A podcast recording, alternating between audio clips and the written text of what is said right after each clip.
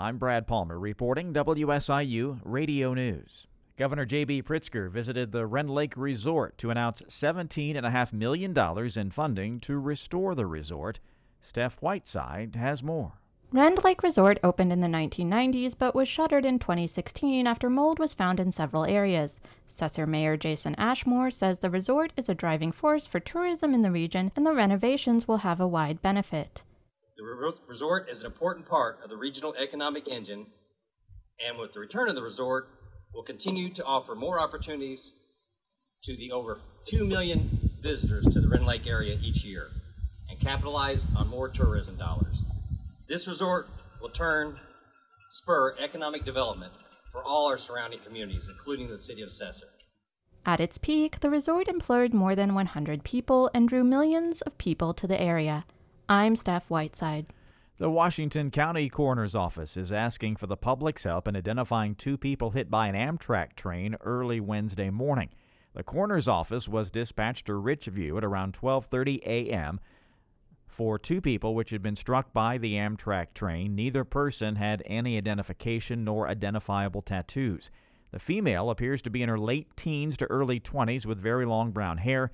The male appears to be in his twenties or thirties with dark hair.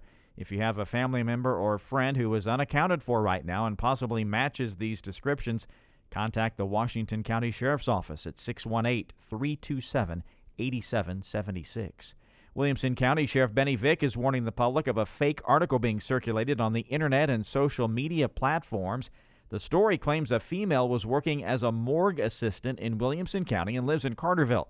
It claims the female was taking body parts from deceased men for a spaghetti cooking competition in Carterville. The fake story was on a fake news website, K T V A four dot com. The headline of the fake news website says, "News you can count on to let you down," and Sheriff Vick says, The, um, the About section of this website clearly states it is a fabricated satirical news and comedy website. The guide to look to identify fake news includes checking the source, taking a look at the website U R L, and finding out if other news sites are reporting the story. A Savoy resident is facing a Class X felony charge of making a terrorist threat after he sent emails to the mayor of Champaign allegedly threatening to commit a mass shooting. Champaign police say fifty-four-year-old Michael Miller was arrested Monday and jailed on a one million dollars bond. He was arraigned Tuesday. If convicted, Miller could face six to thirty years in prison. Police say Miller sent hundreds of emails to the Champaign mayor over several months. In an email sent on July twenty-fourth, Miller allegedly suggested a mass shooting would occur at the corner of First and Green Streets in Champaign's campus town. The emails also mention a, quote, handful of folk he specifically wanted to kill. Miller allegedly sent similar emails to the mayor of Urbana in twenty twenty.